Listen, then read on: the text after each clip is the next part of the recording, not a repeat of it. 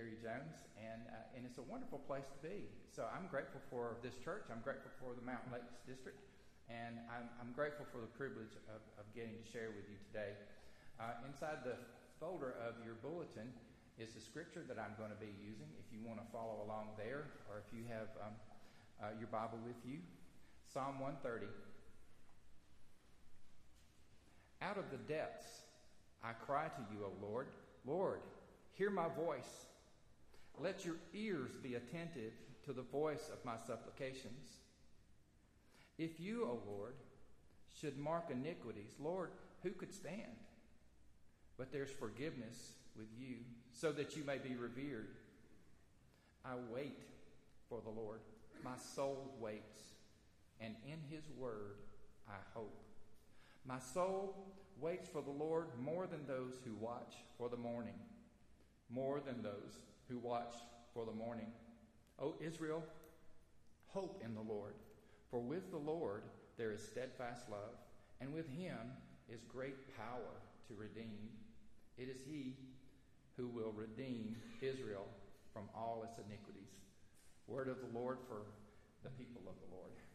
Thanks be to God. There are some things that I just don't know for sure. I'll just give you an example. I'm a big baseball fan. And um, so back in April, when baseball started up, uh, I didn't know for sure that the Braves were going to make it to the playoffs this year. I was hoping, but I didn't know for sure. And this is college football season, and I've got my favorite. Uh, I'm not going to I'm not going to promote them or anything, but my tie is kind of auburn orange. Uh, they're doing great, and I don't want to say anything. I just kind of don't want to jinx it this year, but I don't know if they're going to be around when it gets to be national championship. I don't know that.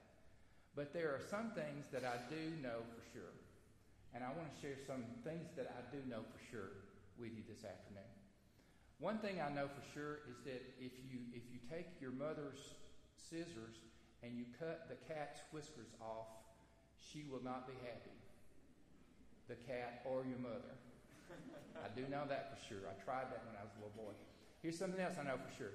If you take a whole can of gasoline and a little book of matches to burn a pile of brush, you're going to come away with singed eyebrows or worse. So, kids, don't try either of those two at home. And another thing that I know for sure is that you either are right now, or you have been, or you will be in what the psalmist calls the depths okay? The depths. Doesn't matter who you are, this is part of the human condition. Sometimes, sometimes we're just in trouble.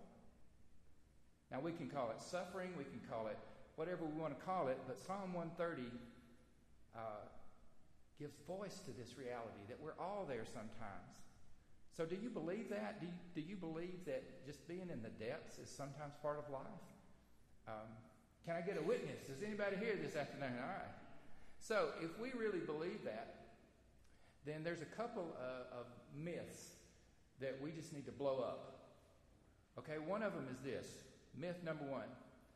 This is the myth that if you really are a person of faith, that you won't ever have any troubles and you won't see the depths. That's a myth, y'all. That, that's, that's an ancient Hebrew word called baloney. Okay? And the psalmist is obviously a person of deep faith, and he cries out to God. He says, Out of the depths I cry to you. Out of the depths I cry. Listen to my prayer, O Lord. I like the way the message, that version of the Bible puts it. It says, Help, God. The bottom has fallen out of my life. Master, hear my cry for help. Listen hard. Open your ears. Listen to my cries for mercy. So that's myth number one. Here's myth number two. Myth number two is that if you are in the depths, the best thing for you to do is just to cover it up and put on a happy face. There's another ancient Hebrew word for that hogwash. Okay? Now, now don't get me wrong. We, we don't celebrate our suffering, we don't, we don't wear our suffering uh, like a badge of honor. And, and we're not somehow more, uh, more spiritual just because we have deep suffering. We don't celebrate the depths what we do is we confront the depths. All right? We cry out. We cry out. And who are we going to cry out to? Who do we cry out to, church? We cry out to God. Now, look, I know it's good to talk to your friends. I know it's good to talk to your spouse, your parents, but from the depths. Neighbors are grand. I love them, every one. We get along in sweet accord. But when my soul needs manna from above, where do I go but to the Lord? You got it? And here's why. Here's why because of the nature and the character of God. That's why we cry out to God. Because God is a God, according to Psalm 130, God's a God who forgives. God's a God who redeems. God is a God who is full of loving kindness, steadfast love. In verses 3 and 4, the psalmist says, Lord, if you mark iniquities, then who could stand? If you mark them, if you mark them, that's, that's a great word in the Bible. It means to keep watch over it. You mark it, it shows up again when you talk about the watchers or the watchmen on the wall. It, it means to keep watch over. It happens in the Bible all seven, 470 times in the Old Testament uh, about keeping watch, keeping watch. So the reason we cry out to God is because God keeps watch over us, not over our iniquities. You know, God isn't sitting there with, with a clipboard saying, mm, mm, mm. there he goes again. He's down in the depths again. You know, God keeps us. So with the Lord in verse 4, it says there's forgiveness. In verse 7, with the Lord, there's steadfast love. With the Lord, there's abundant power to redeem. That's who God is. And that's why we cry out to God. I don't know a lot of things, but I know that you are either right now, or you have been, or you will be in the depths. Trouble in life is not optional. What's optional is how we go through it, right? How we go through. There will be no shortage of people when you're in the depths that want to give you some advice. And some of them might try to feed you some of that baloney and some of that hogwash. But what we really need, what we really need when we're in the depths, is hope. It's hope. Listen again to verse 5. I wait for the Lord, my soul waits, and in his word I do hope. Here's what we do when we're in the depths. One, we cry out to God because of who God is. Because if God were not who God is, then we wouldn't have a leg to stand on, would we? And then the next thing we do, and I'll just tell you up front, I don't like this. The next thing we do is we wait for the Lord. We wait for the Lord. Let me read this again from the message. I pray to God and wait for what He'll say and do. I pray to God and I wait for what He'll say and do. It's not easy to wait, is it? I used to work with a guy that was a, a steering wheel tapper. You know, he was always, always in a hurry, and if you were riding in the car with him and you got stopped at a red light, and he, he tapped the steering wheel nervously as if he, he thought that was going to make the light turn green. And I admit to you, I have days like that. I'm, I'm a steering wheel tapper, you know. But waiting. You know, we want instant, but God wants to grow disciples. And instant and growing disciples don't go together. And, and you say, well, you mean all I can do is wait? I don't know how many times I've said that. All I can do is wait. Well, no. We don't just wait. Psalm 130 says we wait and we watch. We're watchmen or watchwomen. You know, in the Old Testament times, the, the cities had walls around them and they had, they had watchers up on the walls. And, you know, the day shift wasn't all that bad. Because um, you could see the enemy coming from a long way off and you could sound the alarm. But the night shift, the night shift.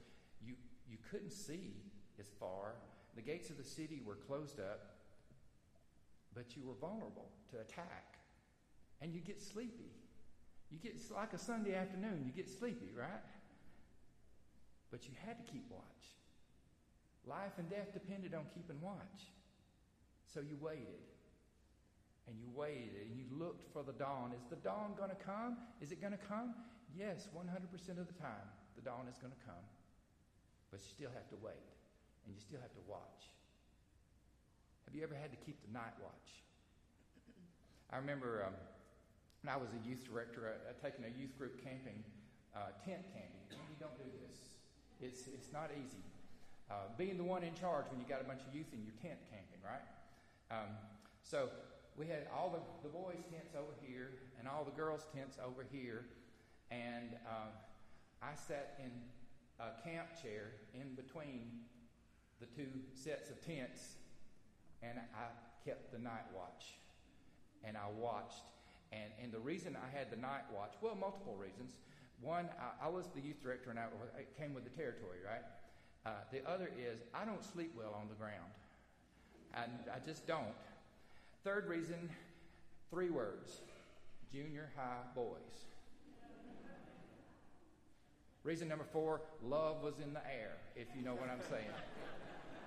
so I waited and I watched and I prayed for the dawn. prayed for the dawn. And when you're waiting and watching, sometimes it doesn't feel like you're doing anything. You know, sometimes it doesn't feel like you're being productive. And that's kind of the point because we don't produce God. We don't twist God's arm. We wait for what He'll say and do.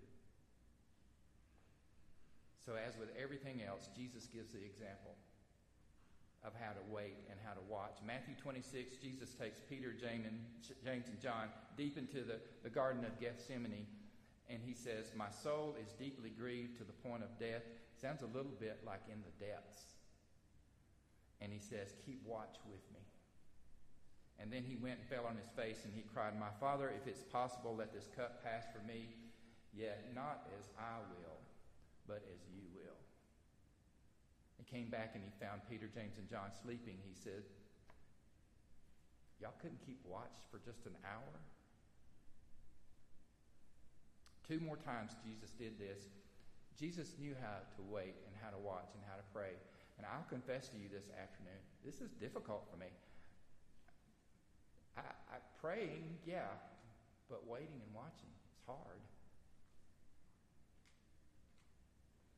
One final thing that I know for sure God often asks us to do something difficult because He loves us and He wants us to grow. So you might feel like you're in the depths right now. You might feel like right now the bottom has dropped out of your life. I don't know. But I do know this. Here's what you do. Like Psalm 130 says, you cry out to God, and then you wait, and then you watch for what God says and what God does. You might be in a good place right now. I don't know. You might things might be going great with you, and if they are, then take Psalm 130 and file it in your spirit for the day when the bottom drops out. Or go, better yet, go find a friend who is struggling and don't give them baloney and don't give them hogwash. Wait and watch with them. Wait and watch with them. God is still God in the sunshine and in the shadows. God is still God. And that much I know for sure. Let's pray. Dear Lord, I know that you love us, and I know that you love us enough to ask us to do difficult things. So, Lord, I, I pray for those who are crying out to you right now. I pray for those uh, pastors who are connected to us that are in North Katanga that are crying out to you. I pray for every heart here who feels like the bottom's dropped out. But we cry out to you because you're good, good Father. And we wait and we watch. And we affirm that you're still God. In Jesus' name, amen. Our closing hymn, I ask you to stand as you're able. We're going to sing number 545, The Church's One Foundation.